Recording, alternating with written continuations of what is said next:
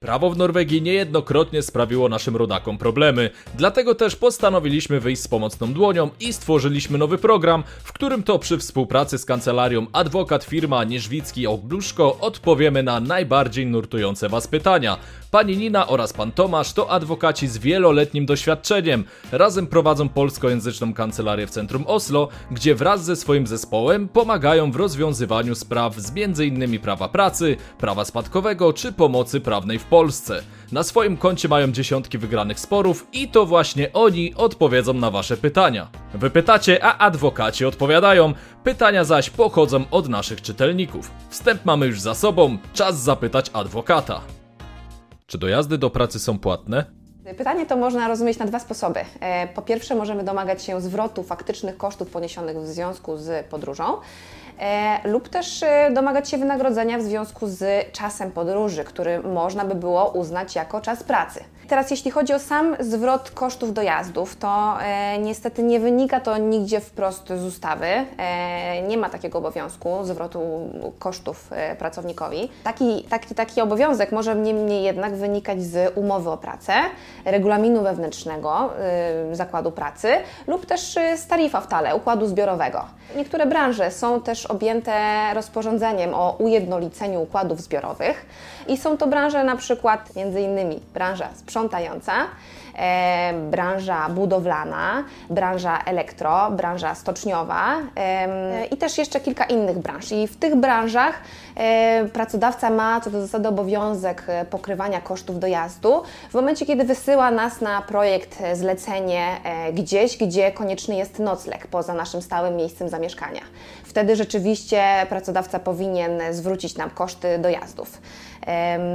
Jeśli chodzi natomiast o czas pracy, na ile czas pracy, e, na ile czas dojazdów możemy uznać jako czas e, pracy, e, to tutaj ta sytuacja jeszcze do niedawna nie była wyklarowana, e, zaś w zeszłym roku pojawił się wyrok Sądu Najwyższego tutaj w Norwegii, w którym to sąd podsumowując e, wskazuje na takie trzy okoliczności, które właśnie wskazu- wskazują na to, że ten czas dojazdu należy uznać za czas pracy. I to jest e, przede wszystkim czas pracy, e, to też wynika z kodeksu pracy. To jest czas, w którym pozostajemy do dyspozycji pracodawcy. Dodatkowo, e, jeśli pracodawca wy- wysyła nas na projekt, zlecenie gdzieś poza stałym miejscem zamieszkania i też podczas tego, tego zlecenia będziemy wykonywali e, nasze obowiązki pracy, które właśnie wynikają z tego stosunku pracy, to wtedy w takiej sytuacji rzeczywiście czas dojazdu do tego projektu należy uznać właśnie jako czas pracy. W związku z tym też ten czas będzie odpłatny jako, jako czas pracy.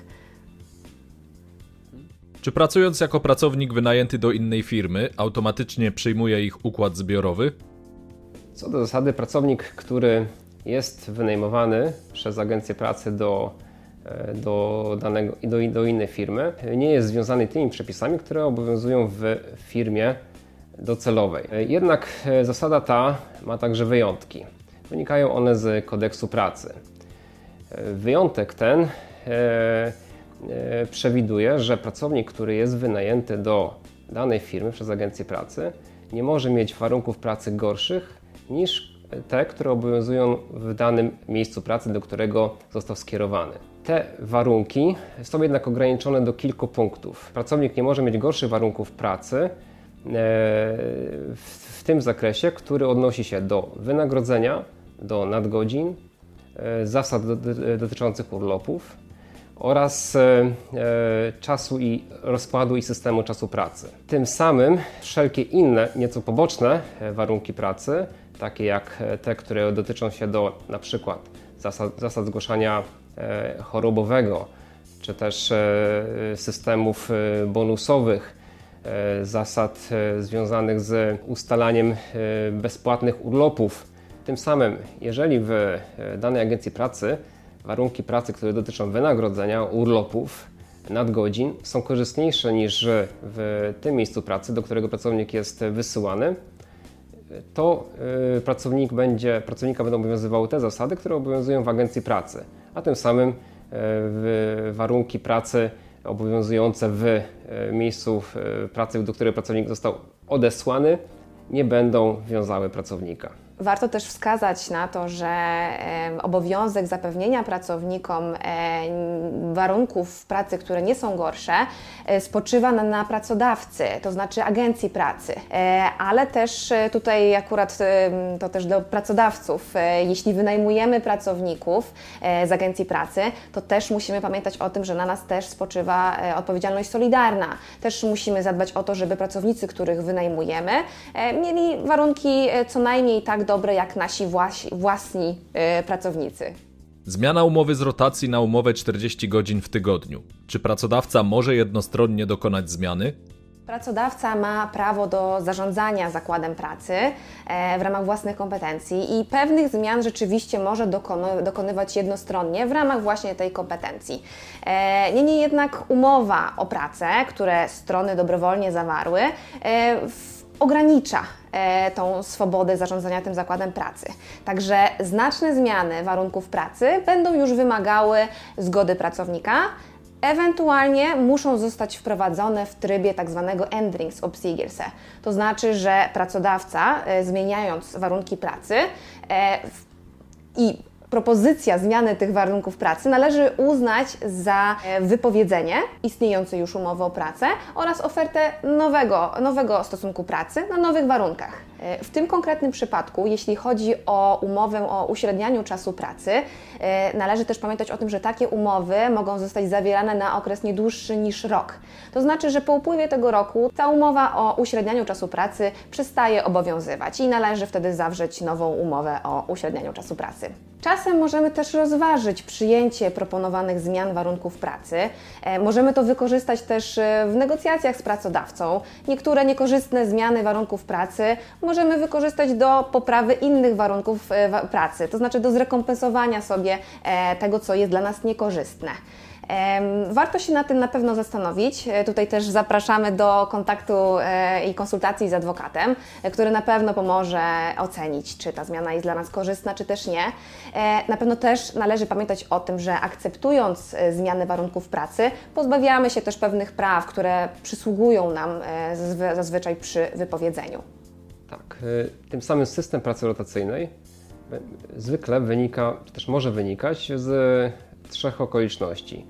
Albo z umowy zawartej z pracodawcą, albo z układu zbiorowego pracy wypracowanego przez związki zawodowe, albo z decyzji e, wydanej przez Inspekcję Pracy. E, Niezależnie od tego, jaka jest podstawa tego, że została wprowadzona praca rotacyjna, zasadą jest, że warunki pracy, sy- system, rotacyjny system pracy obowiązuje tylko przez określony czas, co do zasady nie dłuższy niż rok. Po upływie e, rocznego okresu, jeżeli warunki e, pracy rotacyjnej nie zostały przedłużone, e, zgodnie z umową, czy też e, układem zbiorowym pracy, czy też decyzją inspekcji pracy, pracownik wraca do podstawowego, zwykłego czasu pracy, w którym tygodniowy wymiar czasu pracy wynosi 40 godzin w tygodniu.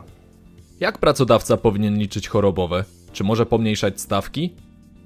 Zasady ustalenia wynagrodzenia, jakie ma być wypłacane przez pracodawcę w okresie trwania chorobowego w pierwszych 16 dniach e, zwolnienia chorobowego, określone są w ustawie, która nazywa się Folketrygdloven. Zgodnie z zasadami określonymi w tej ustawie, pracodawca ustalając wynagrodzenie, jakie pracownik ma otrzymać, powinien brać, wziąć pod uwagę wynagrodzenie, jakie pracownik e, otrzymywał w ostatnich trzech miesiącach e, poprzedzających zwolnienie chorobowe. Wynagrodzenie, jakie będzie wypłacane w pierwszych 16 dniach przez pracodawcę, e, będzie, od, będzie wypadkową e, wynagrodzenia, jakie pracownik ot- otrzyma w ostatnich e, trzech miesiącach, powiększone o stałe dodatki, jakie e, także otrzymywał w tym okresie. Wynagrodzenie e, w trakcie okresu chorobowego, e, które będzie wypłacane przez pracodawcę, nie będzie powiększane zaś o inne e, nieregularne e, dodatki, jakie pracownik otrzymywał, jak diety, e, nieregularne bonusy, czy też inne płatności, które nie miały charakteru stałego. Tym samym pracodawca nie ma swobody w ustalaniu wynagrodzenia, jakie ma wypłacać pracownikowi w- trakcie okresu chorobowego. Zasady te bowiem są ściśle określone w przepisach ustawy. Alergia. Czy pracodawca powinien brać na nią wzgląd? Zgodnie z norweskim kodeksem pracy, pracodawca ma obowiązek zadbać o to, aby nasze miejsce pracy było bezpieczne. I taki obowiązek wprost wynika z kodeksu pracy, Arbeitsmillowen, paragraf 4.1. Jeśli zaś chodzi o stan naszego zdrowia, e, to też rzeczywiście pracodawca ma obowiązek dostosowania e, miejsca pracy i naszych warunków pracy do naszego stanu zdrowia. E, tak długo, jak to jest możliwe. Więc to też gdzieś tam jest w pewien sposób ograniczone, aczkolwiek myślę, że w tym przypadku, jeśli mamy problemy z astmą, jak najbardziej możemy domagać się tego, aby pracodawca dostosował miejsce pracy do naszego stanu zdrowia. Czy przysługuje wynagrodzenie za czas wyczekiwania u lekarza? Co do zasady pracownik zachowuje prawo do wynagrodzenia, jeżeli jest do dyspozycji pracodawcy. Podobnie zachowuje prawo do wynagrodzenia e, za czas, kiedy e, jego nieobecność jest spowodowana niezdolnością do pracy. Inaczej sytuacja przedstawia się, kiedy pracownik jest nieobecny w pracy z powodu, który nie wynika z niezdolności do pracy. W takiej sytuacji pracownik nie zachowuje prawa do wynagrodzenia. Tym samym udając się do lekarza, w momencie, kiedy pracownik jest zdolny do pracy, to niestety co do zasady wynagrodzenie za taki dzień, czas pracownikowi nie przysługuje. Ewentualnie możemy też zgodnie z umową o pracę, czy też e, wewnętrznym regulaminem pracy obowiązującym w danym zakładzie pracy, rzeczywiście mieć prawo do wynagrodzenia e, w momencie, kiedy udajemy się na wizytę do lekarza. Praktyką jednak rzeczywiście w wielu miejscach pracy jest to, że pracodawcy wypłacają za czas, kiedy pracownik udaje się do lekarza, e, mimo iż e, jest zdolny do pracy. Czy pracodawca ma prawo obciążyć mnie kosztami mieszkania podczas mojego pobytu w Polsce? Regułą jest, że umowa o wynajem mieszkania powinna zostać zawarta pisemnie. Niemniej jednak w przypadku braku takiej pisemnej umowy nie oznacza to, że do zawarcia umowy o wynajem mieszkania nie doszło. E, jeśli strony przez jakiś czas dochowywały warunków umowy, można uznać, że do zawarcia takiej umowy doszło. I w związku z tym, nawet jeśli jesteśmy w Polsce, e, a wynajmujemy mieszkanie od pracodawcy tutaj w Norwegii, e, może zaistnieć konieczność regulowania też czynszu w tym okresie. Tym samym w sytuacji nieobecności pracownika, która jest, e, trwa miesiąc, dwa i dłużej, celowe jest wypowiedzenie umowy najmu, chociażby pracownik nie miał pisemnego dokumentu, który by potwierdzał, że doszło do zawarcia umowy najmu. Celowość wypowiedzenia umowy najmu wynika bowiem stąd, że umowa zawarta jest na czas nieokreślony. Jest domniemanie zawarcia umowy na czas nieokreślony, a nie na doby, a tym samym e, wyjazd pracownika do, poza Norwegię nie powoduje e, tego, że e, umowa przestaje, przestaje obowiązywać. Pamiętajmy, zawarte umowy należy wypowiedzieć. Praca rotacyjna. Jakie są zasady? Tak jak już wspomnieliśmy, warunki pracy rotacyjnej mogą wynikać z zawartej z pracownikiem, między pracodawcą a pracownikiem umowy, z układu zbiorowego pracy albo z decyzji, e, z decyzji wydanej przez inspekcję pracy. Jeżeli pracownik w umowie podstawowej ma określone, że jego wymiar, e, tygodniowy wymiar czasu pracy wynosi 37,5 godziny, a zarazem jest informacja, że jego etat e, wynosi 80%, to są to wartości wykluczające się, a tym samym pracownik powinien pracownika powinna obowiązywać ta zasada, która jest dla niego korzystniejsza. W tym wypadku to, że jest zatrudniony na 100%. Pracownik i pracodawca mogą w umowie uzgodnić, że ewentualne nadgodziny będą odbierane czasem wolnym.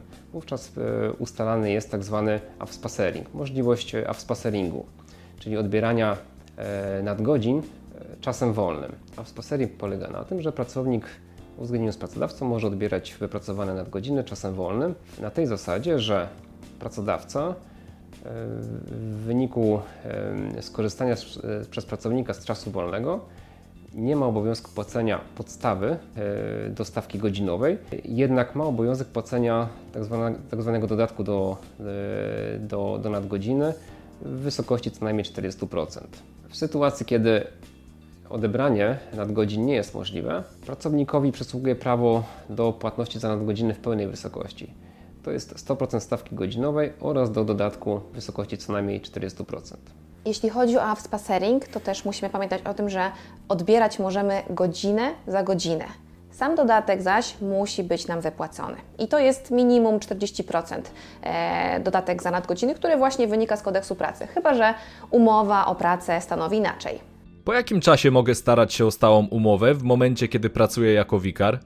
Jeśli chodzi o umowy na okres tymczasowy, to tutaj musimy podkreślić, że tego typu umowy wymagają określonej podstawy. I tutaj podstawy takie wynikają wprost z kodeksu pracy i to innymi są sytuacje, w których e, praca, jaką wykonuje, wykonujemy, ma charakter tymczasowy. W takiej sytuacji już po czterech latach e, będziemy mogli się ubiegać o umowę na okres stały. Jeśli zaś chodzi o wikar, e, to wtedy umowa na okres stały będzie przysługiwała nam już po upływie trzech lat.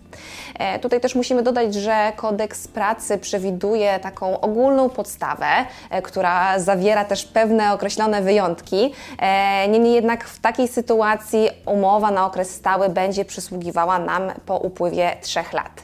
Jeśli zaś pracodawca powołuje się na takie kombinacje i gdzieś tam łączy te podstawy prawne do tej umowy tymczasowej, to wtedy gdzieś tam po upływie trzech lat właśnie będzie przysługiwała nam już umowa na okres stały. Warto tutaj dodać, że pracodawca nie ma całkowitej swobody y, między wyborem między zatrudnieniem na czas stały, a zatrudnieniem na czas określony.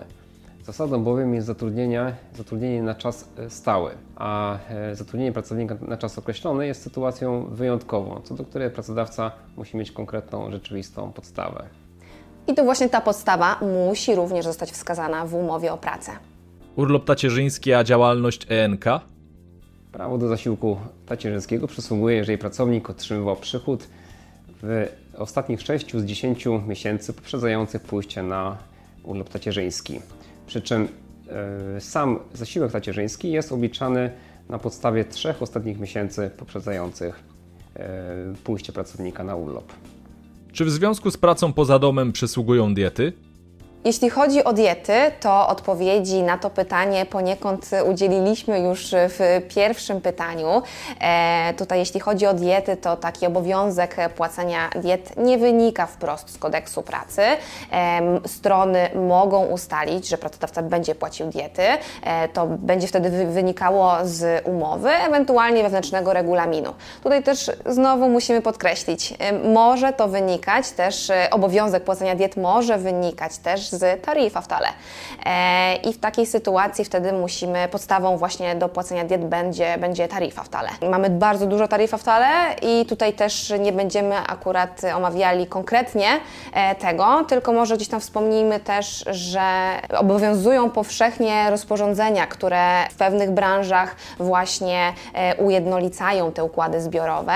Jeśli zaś nie jesteśmy objęci taryfa wcale, to e, może być tak, że i będziemy objęci tak zwanym rozporządzeniem o ujednoliceniu właśnie e, taryfa wcale czy układu zbiorowego i wtedy rzeczywiście w pewnych branżach prawo do diet będzie nam przysługiwało. E, I są to właśnie branże, tak jak już wcześniej wspominaliśmy, branża budowlana, między innymi branża sprzątająca, branża hotelarska, e, transportowa z pewnymi wyjątkami, branża stoczniowa. Warto tutaj też podkreślić, E, że w przypadku, jeśli jesteśmy objęci którymś z tych rozporządzeń, e, one są stosunkowo jednolite, jeśli chodzi o e, przepisy dotyczące diet. I tutaj w takiej sytuacji prawo do diet nie będzie przysługiwało nam bezwzględnie. Prawo do diet przysługuje w, w tych sytuacjach zazwyczaj wtedy, kiedy projekt praca rodzi konieczność noclegu poza naszym stałym miejscem zamieszkania. I co do zasady, też prawo do diet przysługuje przysługuje w trzech okolicznościach, w trzech sytuacjach. Prawda? Diety przysługują tytułem pokrycia kosztów podróży, zakwaterowania e, oraz e, wyżywienia. Tak, na te trzy okoliczności pracownik ma co zasady prawo do, do diet. I w sytuacji, kiedy prawo do, e, do świadczenia w postaci diet nie, jest, nie wynika z przepisów prawa, pracownik zachowuje prawo do tego świadczenia na tak zwanych zasadach ogólnych, tak? czyli ma prawo do pokrycia rzeczywistych kosztów, jakie poniósł daną podróżą służbową. Zasadą jest, że e, pracodawca wypłacając pracownikowi diety nie e, powinien wypłacać więcej ponad to niż co wynika z rzeczywistego kosztu, jaki pracownik poniósł w związku z daną delegacją podróżą służbową. Jeśli pracodawca oddelegowuje nas do innego miejsca pracy niż to zwyczajowe miejsce pracy, e, to też płatność diet będzie poniekąd leżała w gestii właśnie pracodawcy. To już wszystkie przygotowane na dziś odpowiedzi. Kolejne pytania prosimy kierować bezpośrednio do redakcji Dzieje się w Norwegii. Dziękuję Państwu za uwagę. Cieszę się, że byliście Państwo z nami. Do, zobaczenia.